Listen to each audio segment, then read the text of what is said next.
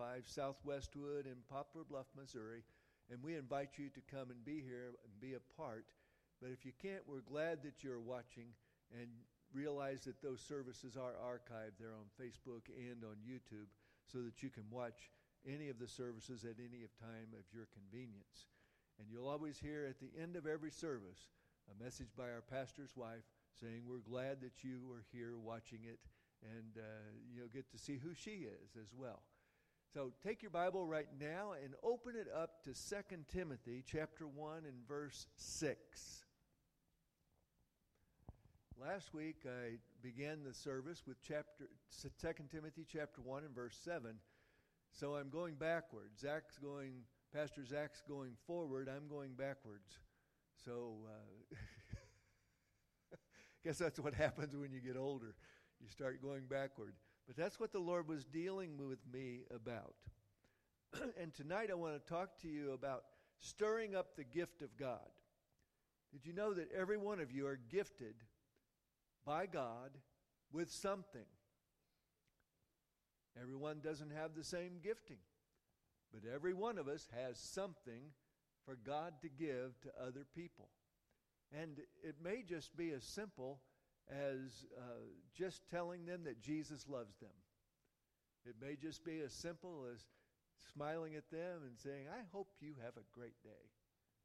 You know, and, and uh, being nice to other people is a, is a great blessing and a great help to other people. And when you do it out of a Christian attitude, that is even better because Holy Spirit works through you. Well, let's read this passage in 2 Timothy 1 6. Therefore, I remind you to stir up the gift of God which is in you through the laying on of my hands. And as I said before, every person in this building and every person under the sound of my voice, whether you're watching online or, or with YouTube, you have been touched by the Holy Spirit at one time in your life. You may not have recognized that it was Holy Spirit that was touching you. You may have just said, Wow, that feels different, or Why did I think of that? But every person has been touched at some time. And we need to remind ourselves of those times when we have been touched. Let me go back, for example, in my own life. I remember uh, when I was raised in church and I was baptized in the Black River at about seven years old. Uh, but then when I was about 13, uh, I really felt like I was just a terrible sinner, John. You know, and I just felt like I, I needed to repent. I went, when I went to a youth rally, uh, I didn't have a date on which I could say I was saved. And so when I went to the youth rally, uh, the preacher preached. It was C.M. Ward, who was a revival time preacher. And he preached, and at the end of the message, I thought that I was going to hell for sure. I mean, I, I really did. and when he gave the altar call, I responded. And that date was January the 30th, 1967. Actually, I was 14 years old, but January the 30th, 1967 and that's the date I always look back to as my birth date.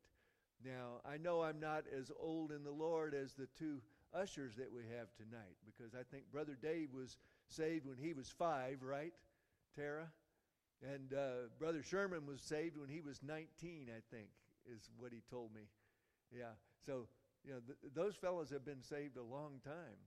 Uh, and maybe you have been saved a while. But I, I want you to remember the time that the Lord first touched you. Because that was a precious time. That was a sparking of that move of God in your heart. And you have to go back to that sometimes to say, hey, God really does move within me, and God really does touch me.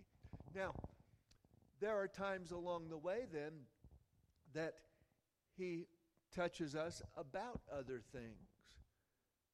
I was in the band in the ninth grade, and some of the music that we played, I played trumpet. Some of the music that we played was very jazzy, you know, and I really liked it.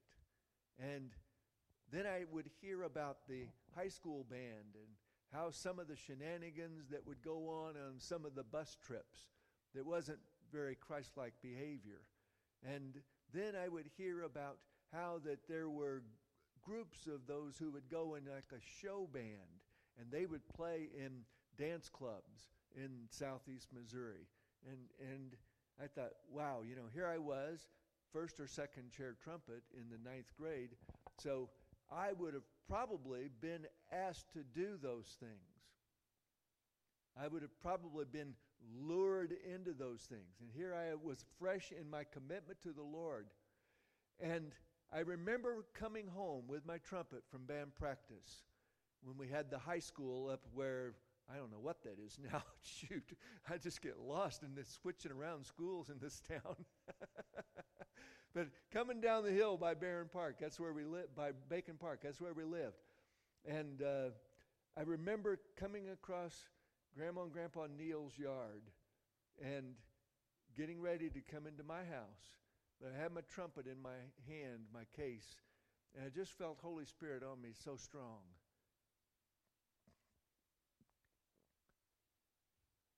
And I just knelt there in the yard. And I just said, Lord, this trumpet's yours. I'm not going to go. They want me to go and play in the band in 10th grade, but I'm not going to go do it. I give my gift to you, Lord. See, those are special times that we remember, and we got to stir those up. Those times of remembering when God is moving and ministering into our hearts. And then I remember going to college, and, and when I got there, I got a degree. I started getting a degree in business because I didn't really have a call to preach. And yet I really felt like business was not where I should be. And in the spring of my sophomore year, I felt just an urging to, you know, do something different. But I didn't have any clear direction. And I had a nightmare about a demon possessed man at the door. And I finally got out the words, in Jesus' name. And he left. And I woke up. And I went to talk to one of the counselors at school about that.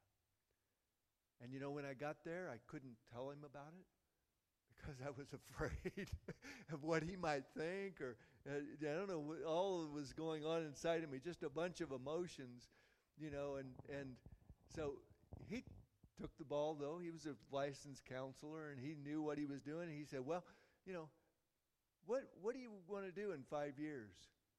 And I said, Well, my major is business.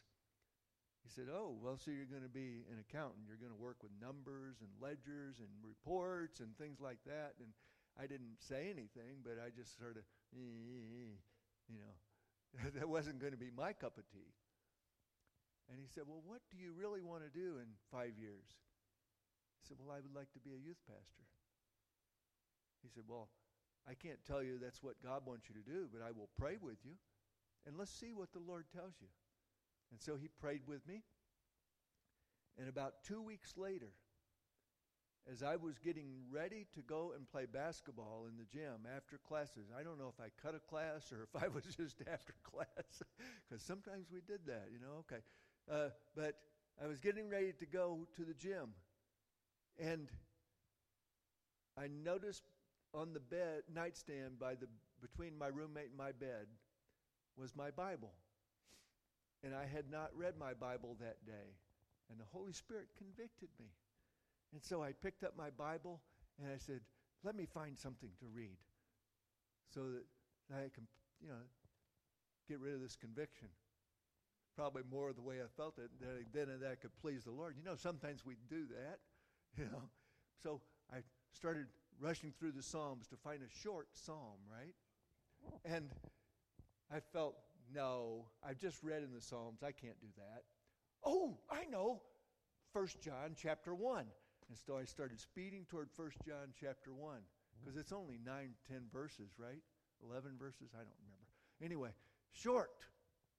But as I was turning there, I came through 1 Corinthians chapter 9 and verse 16. It was like second coming headlights headlines, you know.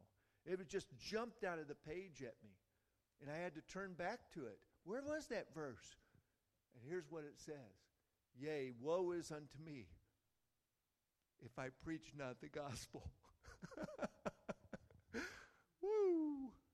You know what? I wasn't just jumping up then and saying, Well, I'll just go now. I, I got that one verse. I went back to the first for the verse, first verse of the chapter, and read through all the 20 plus verses of the chapter and said, God is calling me to preach. Now I know He is. We go back to those times because we're stirring up what God is doing within us. We're saying, God, I know what you want me to do. I know who you want me to be. The main thing is that we are His and we belong to Him. That we have that relationship with Him. And that's why I was sharing to you, with you, about my salvation experience and then that commitment to Him and then the finally the call next the calling to preach. Sometime along the way, He tweaks that call, you know? used to when we were in college and just graduating from college. We get this uh, business culture uh, type of thinking, right? in, tr- in traditional churches. Here it is. You're going to go and be a youth pastor. Then you might become an associate pastor. Then you're going to be a senior pastor. You know, you kind of climb the ladder of success, in other words. But yet God doesn't look at it like that. Because as God says, I want you to be the man or woman of God where you are right now. The title is irrelevant. Just be who you are to be and stir up that gifting of God that's in you to do that. After going through a tragedy when I was 38 years old, 39, I was painting a church up in St. Charles where my sister attended. I was staying with my sister, my boys and I were, and and so I couldn't preach anymore. I had pastored three churches, but yet because of this tragedy, I just couldn't emotionally. I wasn't able to continue, and I was able to paint though. That's kind of forgive me if you're a painter, but it's kind of kind of a it's a it's a skilled task. I understand that, but you don't have to have a whole lot of of technical going to school in the books type of thing to learn how to do it, right? It's a skill. But I could do it. And I did it. I was painting in the church, in the hallway of the church. And a young man came by who had also gone to Evangel. He was now the custodian of the church. He had only gone to Evangel one semester or two semesters, but he had to come home to help his mom because uh, she had needed some help with her fam- with the family. And so he struck up a conversation with me, inquiring as to who I was and, and what I was doing and what I was going to do. And, and then I asked him about who he was and what he was doing. And, and he really had a desire to fulfill God's call upon his life and to be in the ministry, but he couldn't. He was stopped because he couldn't fulfill the plan of God that he felt the way it was going to go, where he would go to college and get his degree so and then become a minister. And when he left talking to me, Holy Spirit just dropped it into my heart. Why can't we have a learning center in the church where men and women can come and learn about the things of God and get themselves ready to get a license and an ordination to preach? Wow, what a concept. You know, the pastor was open to it. And also at the same time, Pastor Kevin was uh, having great revival at the church down in Florida, and God was blessing there, and Holy Spirit just drew us together so that I could then fulfill the next stage of the destiny of my ministry to be his helper in the ministry in the ministry school helping to establish that and to run that to train men and women to, for the kingdom of god you know that's the way god works And we have to go back to those things and stir those up again and again. Where does God want us to be right now? God has you where you are right now, but have you forgotten where you were coming and what He's told you to do? If you've forgotten, then you need to go back to that. Now, I don't have to preach every Sunday. I don't have to preach every Wednesday. I'm fulfilling. You see, the, the calling of God to preach is not in the pulpit always. Sometimes it's one on one. Sometimes it's just proclaiming to somebody out on the street that Jesus loves them. Sometimes it's doing the work like Kelly does at night when he meets somebody that needs a touch of God and he can be with there for them and help them and be a light there for them and be a prayer warrior for them. So God has us each in individual, unique places. And we just have to be faithful and obedient where we are. Today, we went to Walmart. Hey, that's that's a trip on itself, isn't it? We went to Walmart and my wife needed an electric chair. And there was one, but it's that one you know where you sit in it and all of a sudden it goes like this and it stops. There's one in, there's one at every store, and that was the one that was available. And she said, "Oh, I can't drive this. Is there another?" And here comes a fella that's riding one, and he's got his arm in a sling. And she says, "Can can I have that after you're done with it?" He said, "Well, sure." And so I followed him out to the car to retrieve it, and I asked him, "You know, what's the matter with your shoulder?" And he said, "Well, I just had my shoulder out of joint, and you know, it's uh, you know, uh, the doctors operated on it. They did built me a new shoulder, and he said, but that's not the reason that I'm in this chair. It's because my feet hurt when I stand. That's how. That's why I'm in this chair. But he, I said, well, can you let? Will you let me pray for you? He says, yes. And so I just put my hands on his shoulder and I prayed for him. You see, it's also being out there. Wherever you are, wherever I am, it's ministering to people where the need is. Because that fellow may never have come into the church. But a church that God sent the church out to him through me. And God sends the church out to people that you run into day in and day out. Well, I didn't even plan to share all that, but let me read the next passage of Scripture in Romans 1:20. For since the creation of the world his invisible attributes are clearly seen, being understood by the things that are made, even his eternal power and Godhead, so that they are without excuse. I have read, had read that scripture because it tells us, it's talking about Gentiles, non Jewish people. The Jewish people learned about God.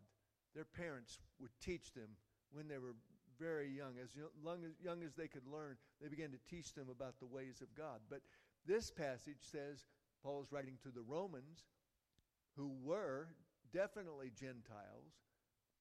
And so he's telling them God has revealed himself from the creation of the world to everyone if they would just open their eyes.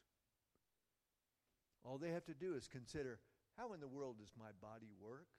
I had a, a nurse at uh, one of the nursing homes tell me I was an atheist until I went to nursing school. See, when I went to nursing school and took anatomy, I could not believe that there was not a God. because taking anatomy, you begin to understand that there has to be a God for the human body to work as it does. We're amazing. Amen. Give yourself a pat on the back. You're amazing because God has made you, created you as an amazing being. That's just one thing. And the world outside that we live in, oh, it's cold today, but yet is it uninhabitable? Uninhabitable? No. We can live in it. And just like Mark Twain said, by the way, If you don't enjoy the weather in Missouri today, just stick around for 10 minutes. It's going to change. Because Sunday it's supposed to be 80 degrees, Chelsea. so, you know, who knew? You know, who knew? But God has made this world to be a place where we can live. Oh, and it's amazing. It, it's kind of a symbiotic world, too. You realize, and you may not know what that word means, that we live in a symbiotic relationship with plants and trees because they let out oxygen. We take in oxygen. We let off carbon dioxide. Trees take in carbon dioxide. Plants take in carbon dioxide. So, man, we work together. Let me talk about a greenhouse effect. Come on, give me a break.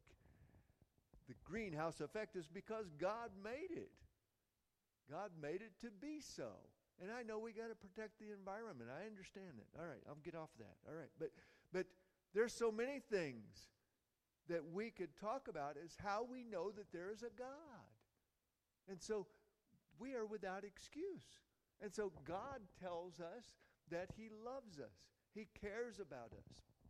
And I would ask you uh, how God has revealed Himself in your life. Just like I talked about earlier, in your salvation, in the call of God upon your life, maybe in telling you to pray for someone. Maybe that's how God revealed Himself to you. How about the times that God has protected you? Man. I was traveling, I, I administered in college during the summertime up in Petoskey, Michigan. I was traveling back to St. Louis, and right around Lansing, it was raining, and it was a four lane highway, but I was trying to pass this truck. And he got over too far, and I was not driving my vehicle as it was, and I didn't want to get it skinned up either.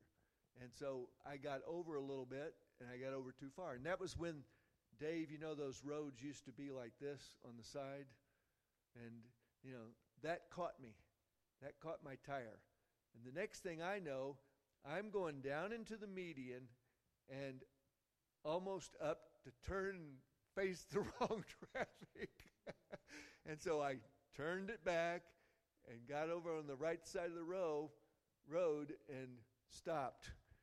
I said, Thank you, Lord. Thank you, Lord. And you know, I drove by that same place many times and said, That must be the only half mile stretch on that highway where there's enough median for me to do what I did because all the other places are too close. Wow. Isn't it amazing how the Lord has his hand of protection upon us?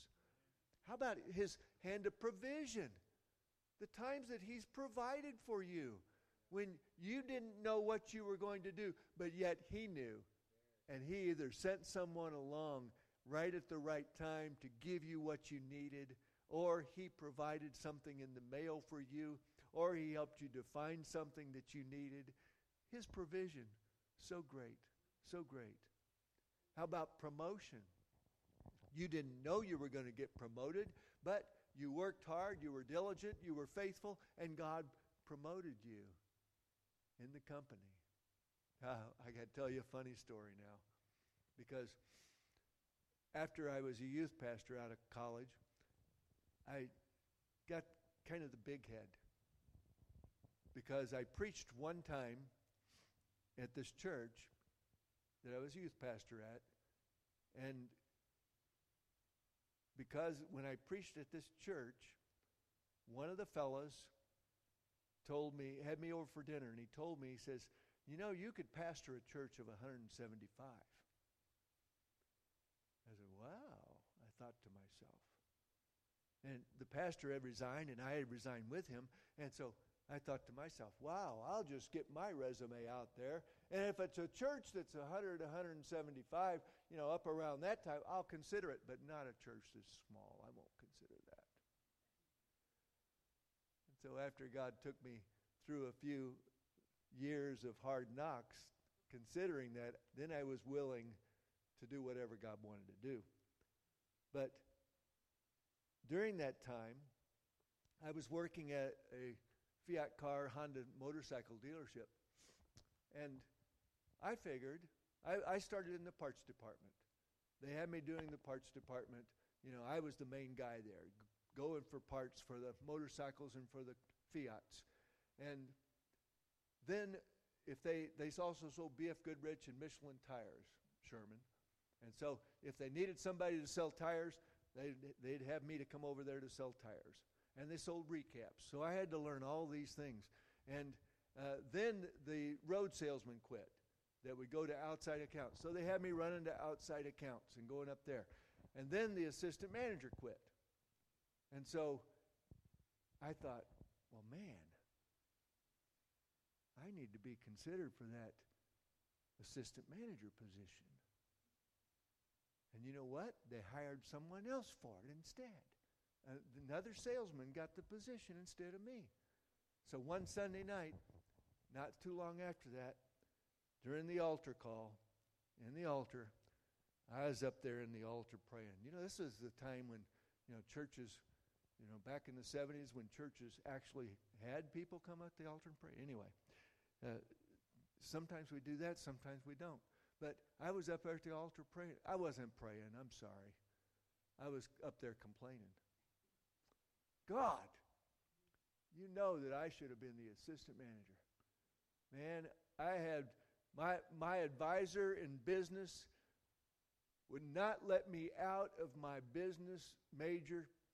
When I changed my major to Bible, he would not give me a minor and let me out of it. He made me get a concentration so in business. So I have all those hours in business. I should have been the assistant manager of that shop. And you know what? Holy Spirit reminded me of scripture and Jesus' trial in the book of John. Pilate was interviewing Jesus. And Jesus, Pilate said to Jesus, Why don't you tell me something? Don't you realize I have the power to release you or to crucify you? And Jesus' response was, You have no power over me unless it was given to you from above. I'm not equating myself with Jesus, but it was ministered to me at that moment the manager or whoever decided who was going to be the assistant manager had no power to do that except it was from God. And my promotion or lack thereof was in God's hands. This funny thing happened. The next morning, I wasn't even thinking about it. And they gave me, they had a display of chemicals. It wasn't very large. I mean, it's, it was smaller than that pulpit cross there. I mean, it, it, was chemicals that you might use. Penray chemicals is what it was. Dave probably remembers them. But, uh, you know, it was all dirty and nasty because the cans were sitting there and maybe one person bought one every six months, you know. And so the rest of them were collecting dust. And, and the manager said, well, you know, go over there and clean those up, will you? So I did. I was over there cleaning them up. And next thing I know, he says, Wow, you sure are happy today. I said, What? He says, Yeah, you're just sitting there whistling. You know? So I had lost the ambition of going for that position, and I had submitted myself unto the Lord's will. But you know, in less than a year, God called me to go out and to be a pastor of a church then. If I had taken that assistant pastor, assistant manager position, I might have been as inclined to go and do God's will.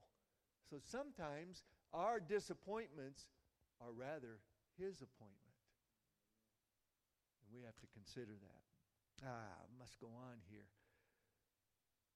Let's talk about what Paul told to Timothy back in our passage in 2 Timothy. He said, Stir up that gift of God that he, you received by the laying on of hands. Think back and say, Lord, Say to yourself, Lord, I believe that you have saved me. Because the enemy will make you try to doubt that. He will. Lord, I believe that you have saved me. Lord, I believe that you've delivered me. Lord, I believe that you have filled me with your Holy Spirit. Lord, I believe that you have healed me. Lord, I believe that you have used me by your anointing.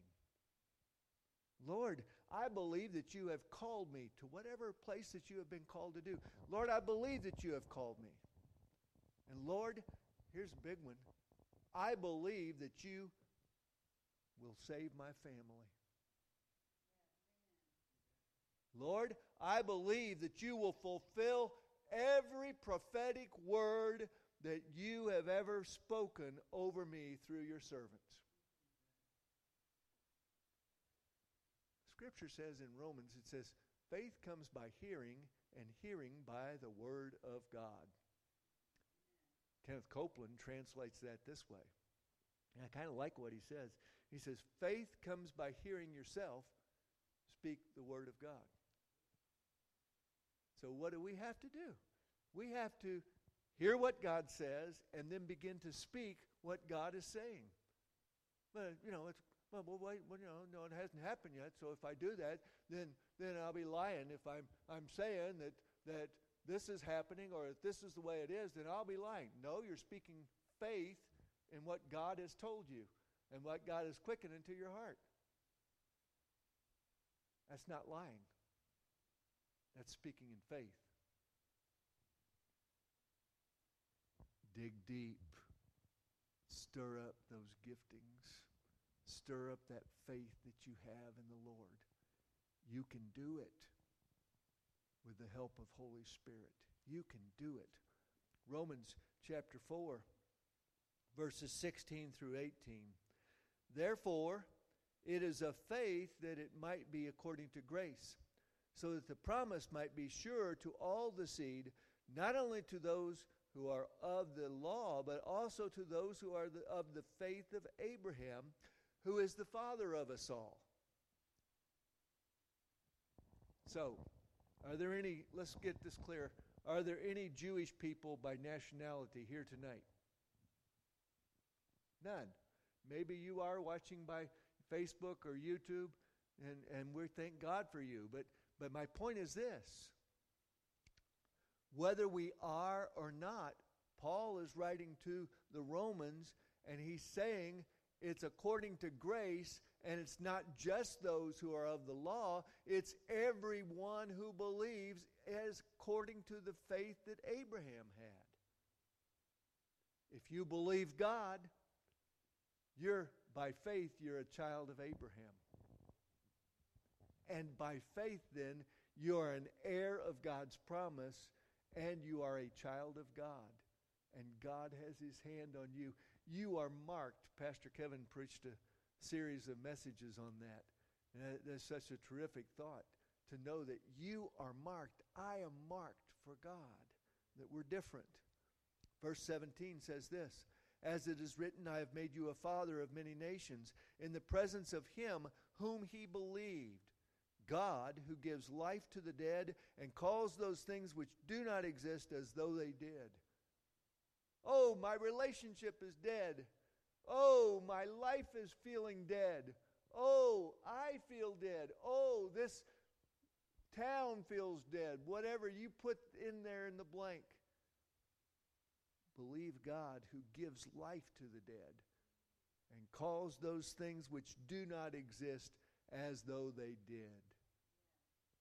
And he will do it. All right, verse 18. Who, contrary to hope, in hope believed, so that he became the father of many nations, according to what was spoken, so shall your descendants be. How old was Abraham when God spoke these things into him? Well, he was at least 90 years old, probably more like approaching 100. And yet God spoke to him and told him, Sarah, your wife, who is going to be 90, is going to have a baby. Are you listening to me, ladies? He says, She is going to have a baby at 90 years of age. Abraham, you are going to have a child at 100. But God, it's past the time of women with her, some translations would say. It's past the time. She's gone through menopause already. She can't even have a child. With God, nothing is impossible. Did you hear what I said? With God, nothing is impossible. With God, nothing is impossible. years later, we know the story eh, that the angel Gabriel appeared unto Mary and said, Mary, you're, what scholars feel that she was about 14 years of age. You're a 14 year old virgin, but you're going to have the Christ child. And Mary said, Well, I've never even had relations with a man. I don't think this is possible. And he said, But you are. And her answer was then, Be it unto me according to the will of the Lord. I will. You see, with God, nothing is impossible. Get back to Sarah.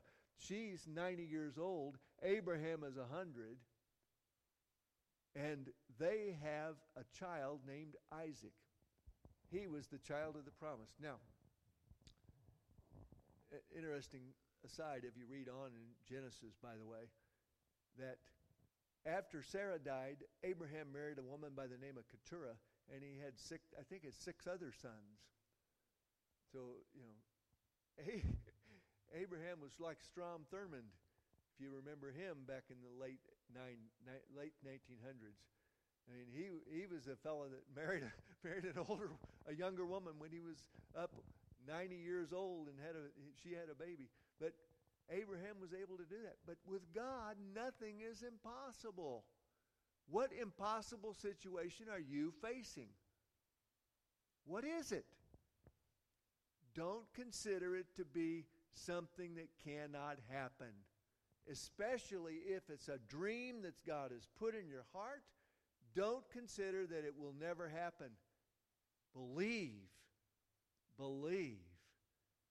Now, I want you to go with me now to the book of Genesis, chapter 26. After Abraham died, you see, Abraham had been throughout the Middle East, and, and I hope that all of us have a chance to go there someday. But uh, the Middle East is, uh, best I could relate it to geographically, would be like Arizona. Okay? I mean, here and there, spotty uh, greenage, very hilly, very dry and arid climate. So they have to, if they're going to feed sheep, they have to dig wells. Abraham dug wells while he was alive so that his sheep could find pasturage. And Abraham was very wealthy, by the way. He was, he was just, he was like a multimillionaire, except his millions were not measured in so much as in coins as they were in cattle and sheep. But he, for those cattle and sheep, he had to have water, and so he dug wells.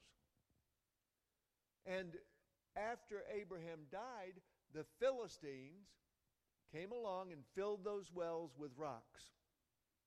Not a hard proposition. Same thing about stoning people in the, in the, that the Bible talks about in Israel. Not a hard proposition either, because everywhere they look, they can easily find a stone. So, Philistines filled the wells up with rocks so that no one could get water out of them. So, let's read what Isaac does. Genesis 26 18. And Isaac dug again the wells of water which they had dug in the well, days of Abraham his father. For the Philistines had stopped them up after the death of Abraham. He called them by the names which his father called them. But the only thing is, what happened after he dug one well, the Philistines came along and they took that well from him. The enemy's not going to give up easily if you're going to go try to redig the wells that God has blessed you with. The enemy is going to try to stop you. You have to be persistent. Isaac was persistent. He remembered the promises that God had given to his father. He remembered them. And he said, I'm going to press in. Even though the Philistines had stopped up the wells, Isaac returned and redug the wells. He redug one, the Philistines took it back. He redug the second, the Philistines took it back. And then finally in verse 24 of chapter 26.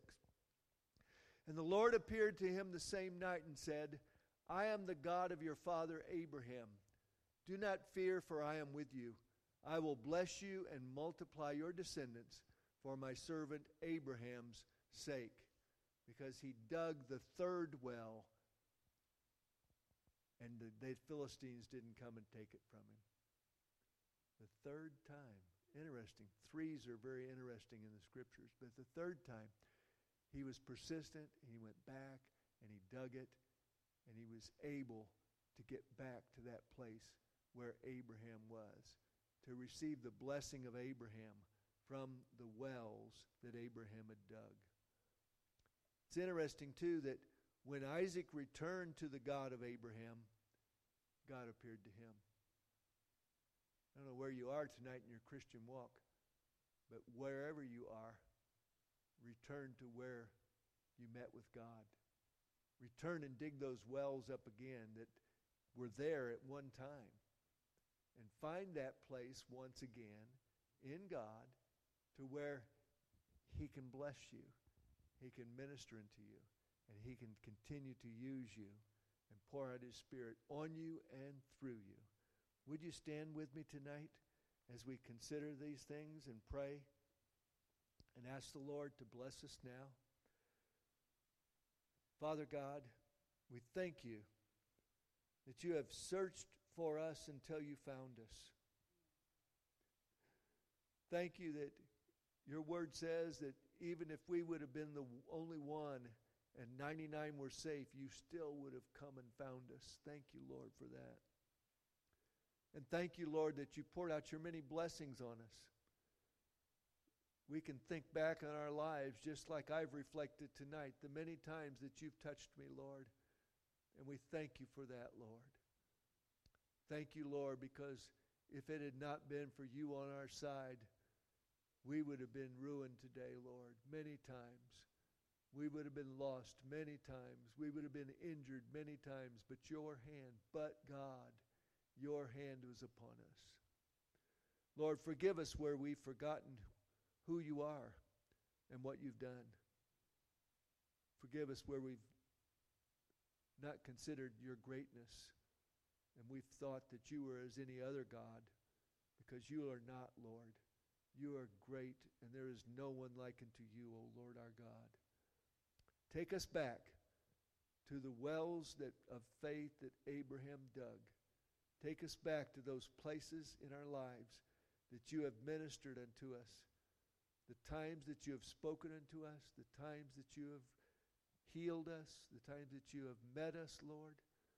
And help us, Lord, to reaffirm those things. Stir us up again, once again for you, Lord. And stir up the giftings that you put in us, we pray. And we bless each one that's here to go and to be a blessing wherever they come in contact with. That men and women would see them and they would say, There must be a God in heaven because he's revealing himself to me through them. Thank you for each one. Bless them as they go, I pray. In Jesus' name, amen.